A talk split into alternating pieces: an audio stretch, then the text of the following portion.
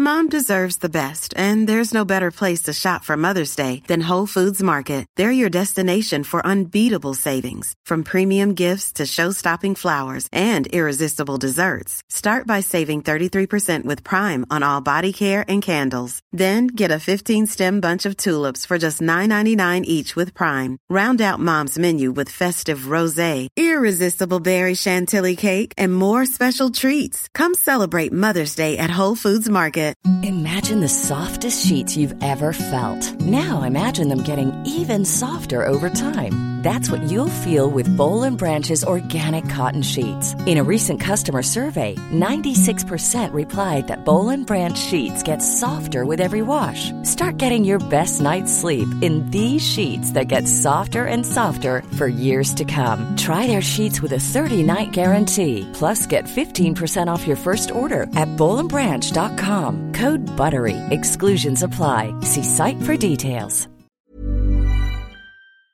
Hello and welcome to When Diplomacy Fails. Welcome to the penultimate episode of the Franco-Dutch War. Really can't believe we're this far into it now, guys, but it's been a pretty fun ride. If you agree with me, if you think When Diplomacy Fails has covered the Franco-Dutch War well, maybe tell someone about it. Tell a friend. Be fit. Go nuts. Make sure to spread the word of this podcast because word of mouth is still the best way to get the word of When Diplomacy Fails out there and get as many history friends together as possible. That's the dream. Another dream I've been known to have revolves around your guys' supporting When Diplomacy Fails podcast on Patreon. You should know that in about a week, When Diplomacy Fails is, well, five years old, and we're doing something really, really special that I can't wait to include all you guys in. So if that sounds good to you, make sure to check out our Patreon page. Go to patreon.com forward slash When Diplomacy Fails, or visit our official website, wdfpodcast.com. At the time you're listening to this, if you're one of those people that keeps very up to date with when Diplomacy Fails' the latest episodes, you're awesome by the way. You should know that I'm either in the course of having my honeymoon or just got married and kind of in the honeymoon stage where I'm not really releasing any podcasts. However, if you recently patronized this podcast, don't worry, you will be announced on the 18th of May when the whole birthday party special thing kicks off. If you're listening to this right now and you're not a patron of this podcast, but you're kind of weighing up whether or not you would like to be, I'd really recommend going for it because there's a whole load of extra audio goodies that you'll get from as little as $5 a month. What could you do with $5? Well, if you were to multiply that by about 200 million, then that's about the amount of money I spent on my wedding. However, if you were to invest that in When Diplomacy Fails, you'll see some immediate returns. So I hope you'll think about it. And remember, When Diplomacy Fails, needs you to help make history thrive. Alrighty, guys, I hope you enjoy this episode. It's a good one. Make sure to let me know what you thought through the usual channels. Thanks, and I'll be seeing you soon.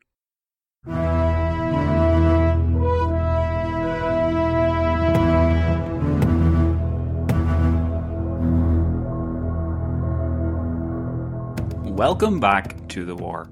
Last time we brought our narrative through some fascinating inroads of diplomacy and negotiations, as a combination of factors led Charles II to do the unthinkable and pledge his state alongside the Dutch to wrest a peace treaty from Louis XIV of France.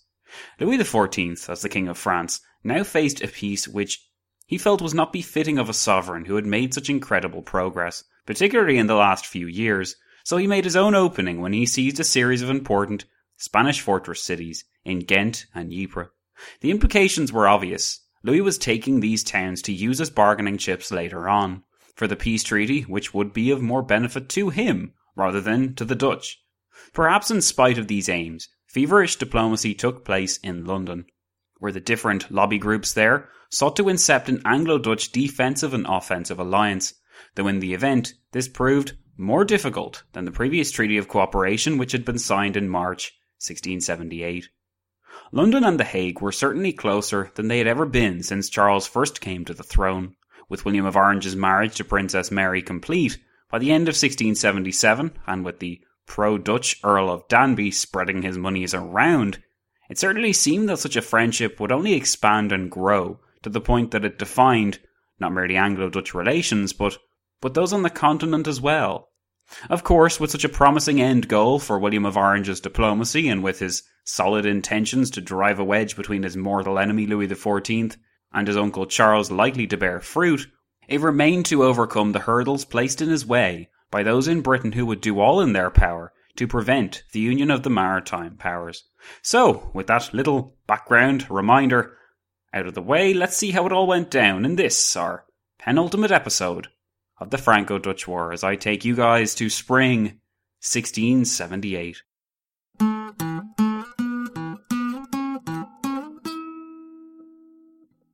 There has been much talk here of the Prince of Orange's wedding.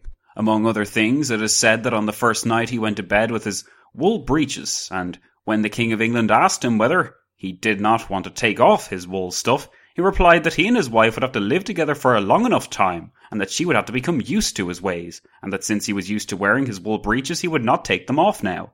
And instead of supping with the king, the queen, and the bride, he had supper in town, and made the king wait till after midnight in the room of the bride, who had been put to bed. And when the king asked him where he had been all this time, William said that he had played cards after supper. Thereupon he threw himself into a chair, called for his valet, and had himself undressed right in the bridal chamber. With all of these manners, I am not surprised that the bride was speechless. They almost remind me of the comedy of Shrewish Kate and her husband. Elizabeth Charlotte, in a letter to Duchess Sophie of Hanover, the 11th of January 1678, writing on the union of William and Mary, with a reference in the last sentence to Shakespeare's Taming of the Shrew, which was known in this era to Germans thanks to performances by troops of travelling English comedians.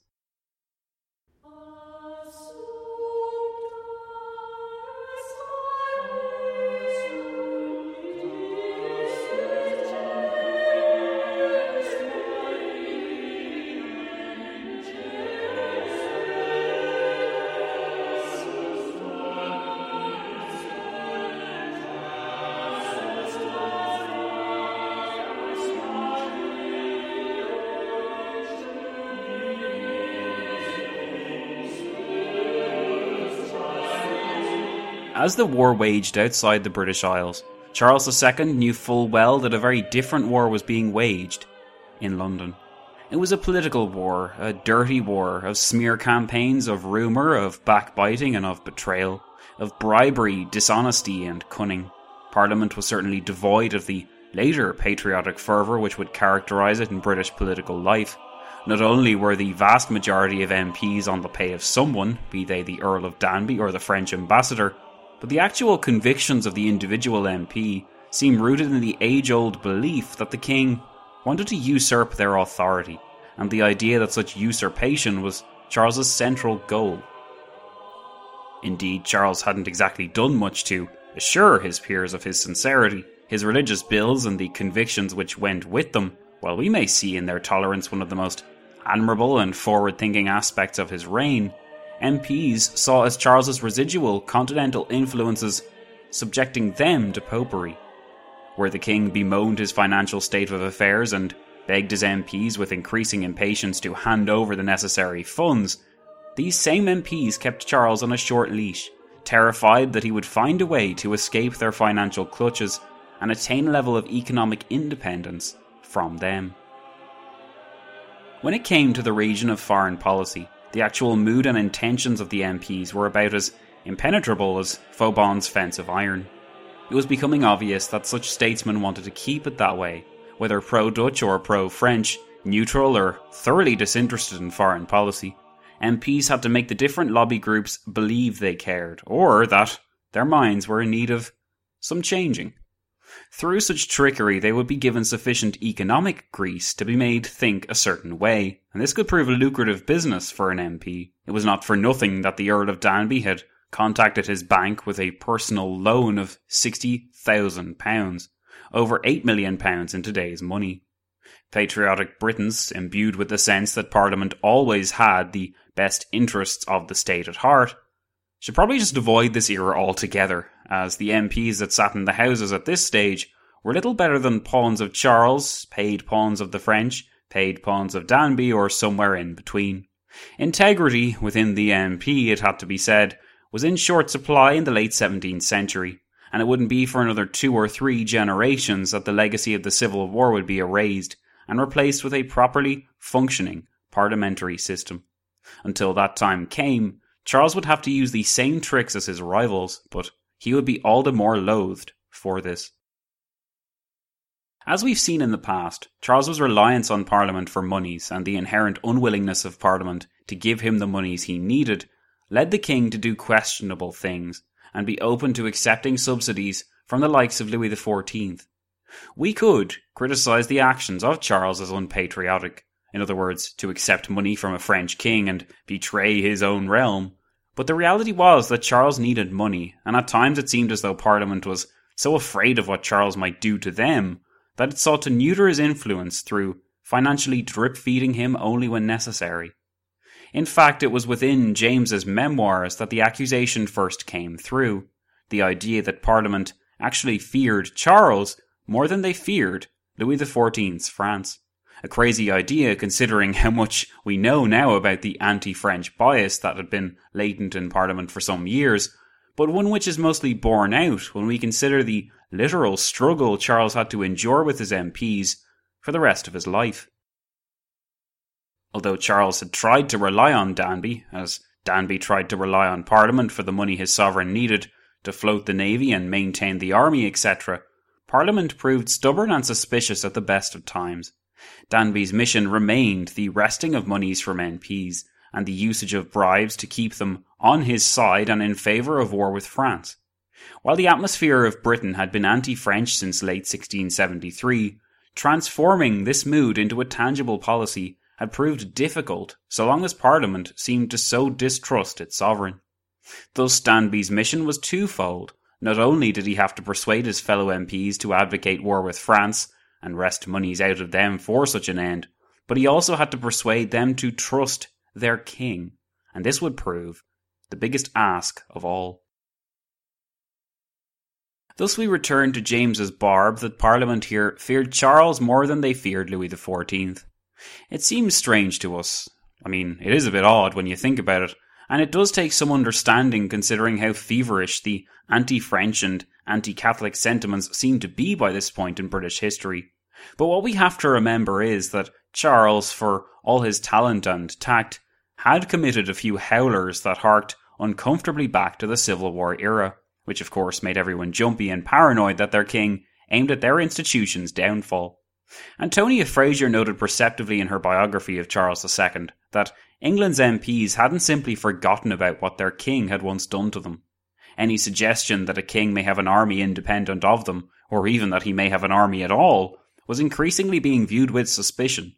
This can be explained by the fear of popery manifested in Charles's brother James, as much as it can be in the suspicion that Charles was not being frank with them about what he needed the monies for. Britain's past was not so easily erased in these men's minds some of whom had lived through the heady days of the 1640s, and certainly of the 1650s. Ill omens were said to be found in the king's requests for military aid. This explains why they refused to grant it to him, unless he declared war on France first. They simply didn't trust their king to use the army for the purpose that he had asked for it. Charles's track record, to be fair, wasn't exactly inspiring. He had, after all, prorogued Parliament countless times since 1672 alone, when war was meant to be in play against the Dutch. If they ever found out exactly how deep Charles's lies actually went, or the truth about the subsidies which he had asked from them in 1671, i.e., that they went against the Dutch rather than the French, then they would have been even less inclined to help their king. As it stood here, though, Charles was in a constant battle with his MPs, and he thus required urgently a figure to smooth over these cracks and acquire for him the level of influence and corresponding monies he would need from his peers. This was where Danby stood in, and without him, Charles foresaw his armed force disintegrating as matters became more testy and his prestige dropped amidst this hopelessness. On top of this, and as a further ill omen, Scotland was beginning to cause trouble yet again. Since Scotland had in many ways proved the touchstone of the Civil War, MPs were highly wary to see it crop up again as an issue just at the point when they felt they could least trust their king. In July 1678, the Scottish Parliament would vote £1.8 million, a massive sum back then, to put the latest band of Scottish rebels down. Predictably, the Scottish rebels here were protesting against the English desire to cut Presbyterianism out of Scotland, and predictably again, it was only through violence that such Scottish rebels could be defeated. Yet, although Scotland had been reinforced by Lauderdale, that L in the cabal, if you remember, in years past, Lauderdale had begun to fall from grace at this point, and thus Charles's grip on Scotland was slipping amidst plain divisions in how the Scots saw their place in the religious British maze of Christendom. Indeed, there was much resentment in the Scottish Parliament as the moneys were voted through, Many who sat sympathised with the rebels' desire to rid themselves of the unnatural association that the Scots were forced to endure with Anglicanism, and they wished to return to Scotland's religious roots. This division in the north was obviously the last thing that Charles needed, and the brutal means of suppression there irked his own sensibilities even further. These incidents paint for us a picture of additional pressures, which all weighed heavily on the British king even as Parliament refused to fall into line and simply adhere to its responsibilities, thereby enabling him to run the country properly. To put it in perspective, although July of 1678 was the culmination of the Scottish crisis, its difficulties had been stressing Charles out for the last few years. In fact, the rebels had begun to pop up in Scotland since 1669. In short, then, Charles was likely warned of much of his patience by spring of 1678, and this explains, I feel, his later willingness to lob such naked threats and blackmail in Louis's direction. Where once the two cousins had seemed firm and determined allies, it now appeared as though the Franco Dutch War had claimed another, and perhaps its final, victim the friendship of Louis XIV and Charles II. Indeed, by the time the Peace of Nijmegen was arrived at in mid August 1678, England would be tied closer to the Dutch Republic than ever before, and British foreign policy at that point seemed to have endured a paradigm shift. Of course, we're getting ahead of ourselves again, but this just proves our unofficial motto. That to get to the heart of the story, one has to go back to the beginning. Events like the Glorious Revolution of 1688 make no sense if we don't place them in context, and the context in this case was that even before the Stuarts were evicted from Britain for the second time, they had long since chafed under the parliamentary system which, they surely felt, curtailed their powers at their kingdom's expense. Charles had expended so much energy trying to acquire what he felt were only the necessary bare minimum funds from Parliament that he may have had less patience for the likes of Louis XIV making affairs yet more complicated for him. Perhaps at the same time Charles felt emboldened to act against Louis on the understanding that this would increase his prestige or respect within Europe. One significant aspect of his foreign policy does attest to this. Since early 1678, Charles had been heaping pressure on the Spanish for them to lease support to some British soldiers who would be allowed to land and prove their king's sincerity when he claimed to be doing what was necessary.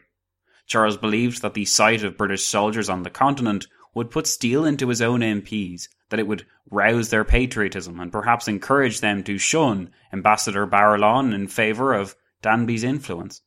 Aware of these moves, Barillon pulled some strings of his own in Parliament, and he began to play a far sneakier game. For example, he tricked several MPs into agreeing to present a unduly harsh peace treaty to France, which included a ruling that France would be reduced to its 1659 state of affairs. Barillon was ensuring, by proposing this at all, that the Anglo Dutch side would be sufficiently delayed, since it would horrify some elements of it and put steel into others who were more hard line. Yet Barillon was not above playing to domestic British fears on top of this, as the historian Clyde Grose noted when he wrote, in January 1678, Charles had ordered the recall of English regiments which had remained in French service. Barillon carefully fostered a suspicion among some parliamentary malcontents that this was only a means by which the king would have more troops at his disposal in England. The old fear of a standing army showed its usual potency. Meanwhile, friends of William of Orange weakened in their allegiance as they saw him hand in hand with the hated Danby, as well as the distrusted king. The generally desired alliance with the Dutch lost much of its present allure through having been brought about by a distrusted minister whose fall many desired. To the great satisfaction of Barillon, hostility towards Danby began to loom larger than hostility towards France. Indeed, it seemed as though the MPs feared and loathed everything that came from Charles more than their actual enemy. Barillon was thus highly effective in his disruption, and was clearly informed enough to play upon the sincere fears of many an MP. Charles still sought to outmaneuver him, of course, by placing soldiers on the continent, a solution come to in desperation and frustration. Since early December 1677, Charles had been in discussion with his Privy Council about this issue, and now he sought to put it into motion. In mid January 1678, he requested an alliance with the Spanish ambassador. Hey, it's Paige DeSorbo from Giggly Squad. High quality fashion without the price tag? Say hello to Quince. I'm snagging high end essentials like cozy cashmere sweaters, sleek leather jackets, fine jewelry, and so much more. With Quince being 50 to 80% less than similar brands. And they partner with factories that prioritize safe, ethical, and responsible manufacturing. I love that. Luxury quality within reach. Go to quince.com slash style to get free shipping and 365 day returns on your next order. Quince.com slash style. Mom deserves the best, and there's no better place to shop for Mother's Day than Whole Foods Market. They're your destination for unbeatable savings, from premium gifts to show-stopping flowers and irresistible desserts. Start by saving 33% with Prime on all body care and candles. Then get a 15-stem bunch of tulips for just $9.99 each with Prime. Round out Mom's menu with festive rosé, irresistible berry chantilly cake, and more special treats. Come celebrate Mother's Day at Whole Foods Market. To London and wrested from him an admission that, as the ambassador, he didn't actually have the powers to lease Ostend, the desired British base, where it was going to land its troops and serve as a temporary base in the event of war with France. When Charles pushed the issue, then, the Spanish ambassador offered some less desirable ports, which led Charles to dismiss him and aim to use his own contacts in the Dutch Netherlands, specifically with William of Orange, newly married into the Stuart family no less, to petition the Spaniards to comply and give Britain Ostend. What was Charles doing talking to William of Orange? Did he really feel that disadvantaged that he believed it necessary to turn the previous set of agreements on its head? Indeed, while we can judge that the position of France certainly changed since 1672, we also have to say the same about the Dutch, but for different reasons where the Dutch had once been the assailed republic all alone in Europe, they were now seen as the last point of resistance against the deprivations of France. And when MPs could put aside their differences long enough, or that is, their fears of Charles long enough to see a coherent foreign policy, they saw the Dutch as critical for this very reason. These latent pro Dutch sentiments were also embodied in the person of William of Orange, who had morphed from a disadvantaged and disinherited young boy into a man of arms, utterly committed to the defence of his homeland and the bettering of its Protestant interests, especially through martial means. Try as Louis might to win on the field, he could not defeat the potential that such a highly placed Anglo Dutch heir would have on the strategic implications of European affairs to come. Perhaps understanding this and seeing Louis in a less favourable light after the headaches he continued to cause him, Charles turned to the man he had once tried to turn into a vassal, William of Orange, and asked for his help. The help proved vital, but what really did the trick was the French military triumph in Ghent and Ypres over March 1678, because this jolted the Privy Council in Britain into action, and it compelled Charles to see Louis as a great threat to the looming peace treaty he was trying to bring about. Not only that, but having spent the last few months hammering out an offensive pact that would force a peace on France, Louis was making this agreement more obsolete with every extra settlement he seized. Of course, Louis knew this well. That was one of the major reasons why he was doing it. He saw Ghent and Ypres merely as pawns to be sacrificed to the more important strategic interests. The French triumphs, impressive as they were, had the predictable effect of drawing the Spanish and Dutch closer to London and thus Charles found that Madrid was more amenable to the British plan to land troops after Louis had captured the two settlements. This was eventually done on the 8th of March 1678, and 800 Englishmen departed for Ostend on the understanding that more would be sent if necessary. It was more a diplomatic statement to France than a real strategic maneuver. This would either up the ante or it would force Louis to back down. Either way, though, Charles believed it would signal to his MPs that he was serious about war, if they would support it, but that an advantageous peace, of course, would be preferable. If these aims all failed, as they did, Charles at least hoped that Louis would feel pressured into soliciting British aid for a different kind of deal.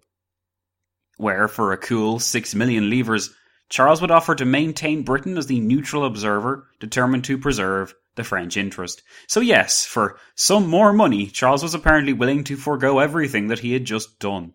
Was Charles the most diplomatically flip flopping monarch in British history? He'd certainly have to be in the running. In return, Charles told Louis for six million livres over the next three years the King of Britain would pacify Europe on Louis's behalf, and he would ensure that Parliament couldn't meet to threaten that peace either. Unfortunately for Charles, though, this offer was made while Louis was flying high. After all, he had recently captured Ghent and he was en route to Ypres, so the Sun King was in no mood to compromise. At this point, he wanted to force the peace by himself, and he was more than a little peeved over the reported Anglo Dutch efforts to force Paris to the bargaining table which had taken place over January to March 1678. Yet, rather than admit defeat, Charles upped the ante, taking advantage of the closeness Madrid and Vienna tended to now display towards London after all that Louis had done. He sent feelers out to Spain and Austria and suggested the emergence of a quadruple alliance aimed at curbing French influence. At this, Louis seemed to soften, and he ordered sent to London the first part of the six million livre deal. What are we to make of this strange diplomacy? Did Charles really intend to create a four power bloc which would wage war against France? It is highly unlikely that he did, but Charles was desperate for funds as his finances sagged in the absence of parliamentary support. Since Parliament seemed eternally divided between the camp willing to give money to Charles, powered by Danby, and the camp unwilling to, powered by Buckingham, Shaftesbury, and the French ambassador, Charles likely saw his financial interests better served by familiar means, and these interests remained his end goal throughout the period. To keep his kingdom running, even if his peers refused to, Charles was willing to resort to the unscrupulous. Charles may not have wanted to create such a four power bloc, but by making Louis think he did, or by making Louis think that in his desperation Charles would let slip the dogs of war against him, Louis was willing, by May 1678, to release the first payment to Charles. Charles, for his part, sought a solution to the Franco Dutch War, which, of course, by this point still remained without a peace treaty, and still contained the stubbornly triumphant Louis XIV lording his position over the Dutch and Spanish. It would transpire that Louis had been given pause for thought by Charles's, well, blackmail of the four power bloc. It had left Paris more willing to listen to terms, but Louis remained frustratingly hard headed, despite the obvious impetus for peace, and the fact that such a peace would make Charles's job that much easier. Louis signalled at the same time that the old Anglo Dutch terms that Charles had wanted to force on the French remained unacceptable, and Louis also made it clear that he now wanted a great deal more of his conquests than he had initially hinted at. At this, Charles seems to have lost the plot with his cousin. Unwilling to hold out hope for his peers, Charles understood that a war with France was the only course which would ensure parliamentary support for any moneys he might need. War with France would have been the most popular policy option available to him, but Charles had refrained from using it in the past because he didn't want to engage in such a conflict where he could see no benefit. Although Danby would be empowered and the French ambassador's bloc discredited, it did not guarantee supply from Parliament even in the event of a war with the French enemy. So fraught had tensions become, in other words, that Charles couldn't even be certain that Parliament would do what was necessary if the very realm itself was in jeopardy. In short, I don't believe it likely that Charles was sincere in the following course he posed to the French ambassador, but as we saw before, the intention was not sincerity but to mask his true intentions. Charles wanted the war to end, and he believed that its ending would immensely unburden the demands on his finances and regime, as well as ease political divisions and enable the business of Parliament to resume in a more effective course. Since Louis XIV now appeared the last obstacle to this end, since after all no one else really wanted the war to continue, Charles now proposed to bite the hand that had fed and watered him all these years.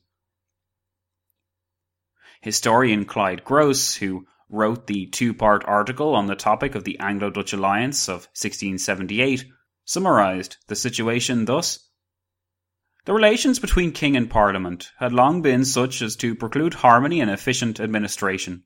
Charles was ordinarily being paid by Louis XIV to rule without Parliament because it was anti French in spirit. Half of the MPs were bribed by Danby to do his bidding, though some of the others were ready at any time to accept French money to oust him.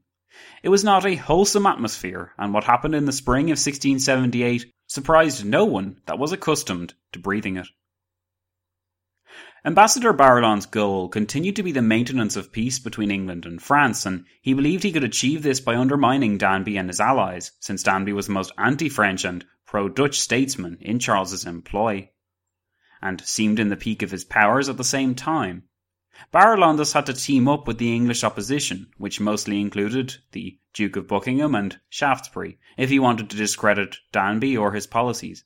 That Danby was at the peak of his powers couldn't hide the fact that he was also at the peak of his unpopularity, and although it seems crazy to talk about episode 30 already, it is within the opening months of that massive special episode that will be introduced somewhat suddenly to his fall from grace.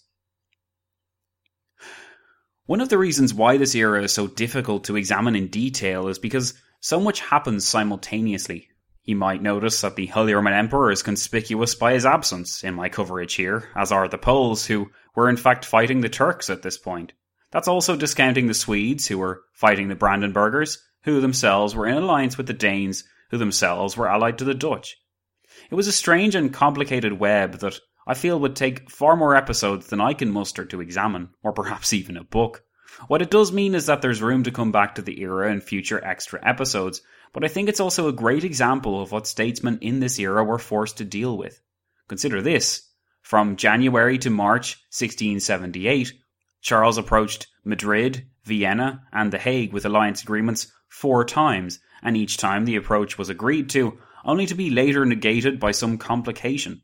If you can remember back to earlier episodes where Conrad von Beuningen was running around, then you'll remember his presence at this stage as the major negotiator of the Dutch end of the deal. Van Beuningen was unfortunately hampered by his lack of powers granted by the Dutch at home, and by this point the Dutch Peace Party was increasingly throwing its influence around, a fact which might surprise you, as the French victories at Ghent and Ypres granted further credit to their claims that the war simply would not end without a separate peace with France.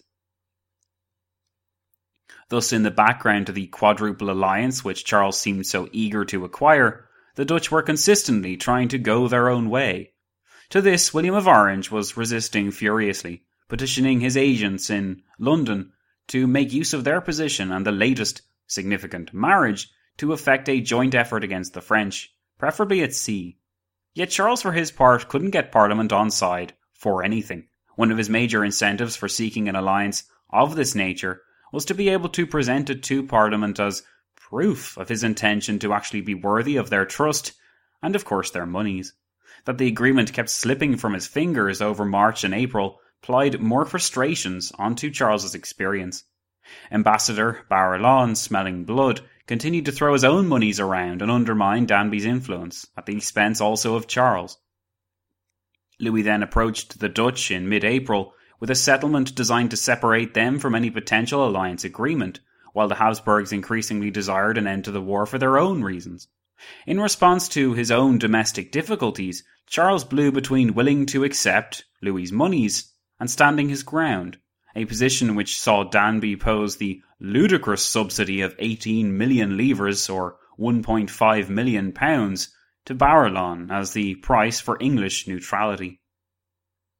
Desperate to make some use out of the threat of his entering the war while the war still actually contained the other powers, Danby had been ordered by Charles to make this offer to Ambassador Barillon in the context of what were supposed to be negotiations with the ambassadors of Spain, the Dutch Republic, and Vienna to bring about a quadruple alliance, as we saw. The fact that Charles was negotiating to basically get bribed out of this quadruple alliance while also trying to negotiate this triple alliance should tell you all you need to know, not merely about Charles's sincerity, but also his end goal. Remember, when we ask ourselves why he did that, it's a question that can only be answered when we consider how chronically short of funds Charles consistently was. If he was like Louis, with a bloated but reliable economic bureaucracy, as well as the absolutist will to command such resources into the funnels he desired, we would never ponder Charles's actions as much, because they would be far more straightforward. An argument could be made, I feel, for Charles being a better monarch if he had been an absolutist one, although that may well be controversial. His lack of money and resulting reliance on Parliament made him painfully vulnerable when such monies were not forthcoming. But Charles was a king unfortunate enough to reign just between the transition from old British monarchy to new. A transition essentially characterised by Parliament's increasing awareness of its own powers and attempts to wield those powers at the expense, nominally at least, of the king. Later monarchs would go into their role as king or queen fully anticipating and accepting the checks on their powers, but Charles went into his reign perhaps not fully aware just how much things had changed since his father once commanded the resources into his pocket in the heady days before the Civil War. Charles was of course unaware that we come to see his house as a transitional one, the handy cut-off point between Tudor and House of Hanover. But I think examining his reign teaches us the oft forgotten fact of just how limited Charles II was in his role. If you think back a ways, there is a reason William of Orange refused the position of king when the adoring Dutch citizenry seemed hell bent on promoting his house to previously unknown heights in their desperation of the Rampjaar of 1672.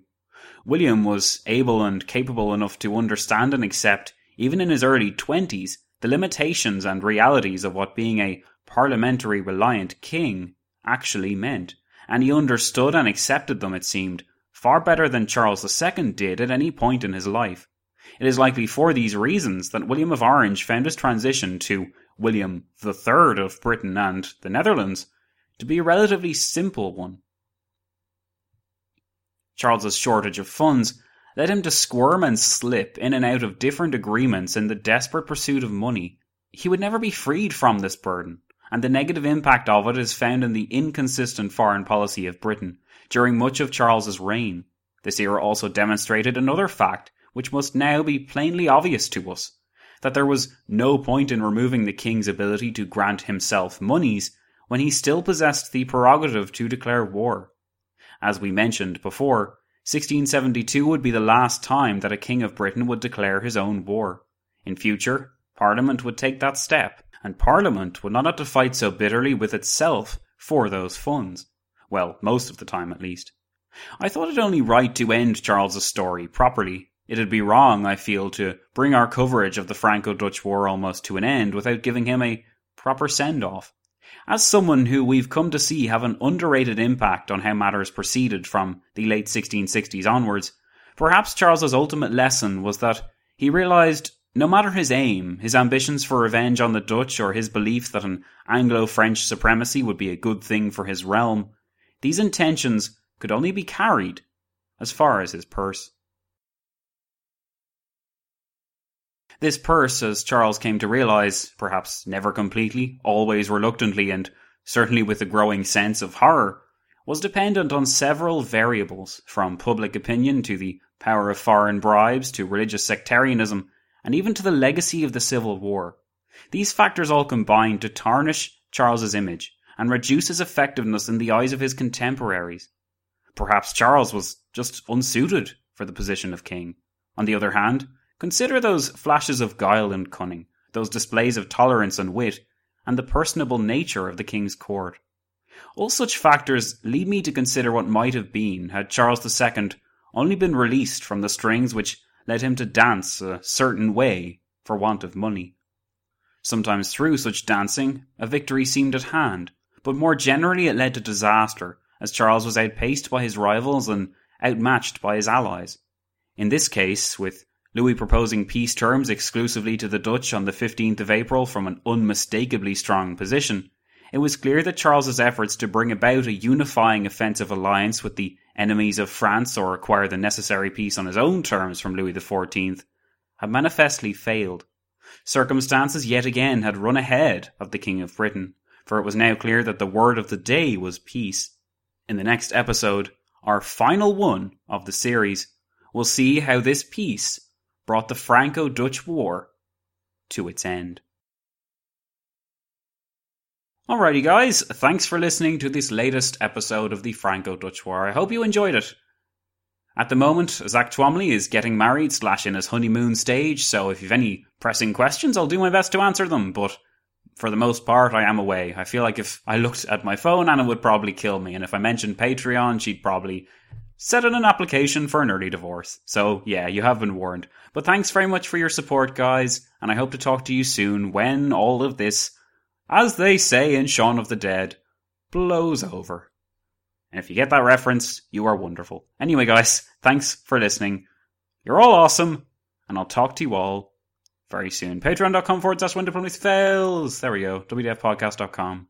Just click on the Patreon banner. Just do it. Just go to WDFpodcast.com, click on the Patreon banner, and just see what happens. I don't know what will happen. Maybe nothing will happen, but you should go and check it. Go and try it out and see. Just see what will happen. I love you guys. Bye.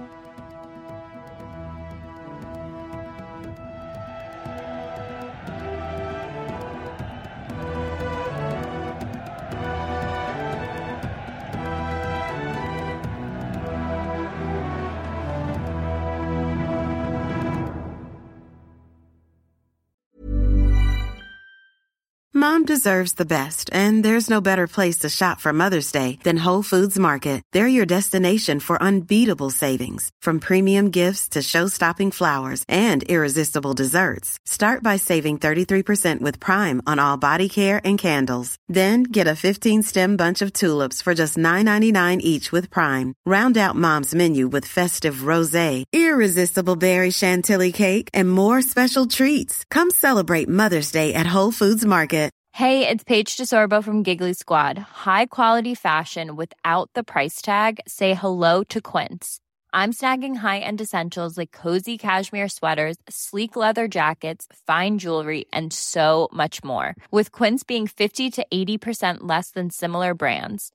And they partner with factories that prioritize safe, ethical, and responsible manufacturing. I love that. Luxury quality within reach. Go to quince.com slash style to get free shipping and 365 day returns on your next order. Quince.com slash style.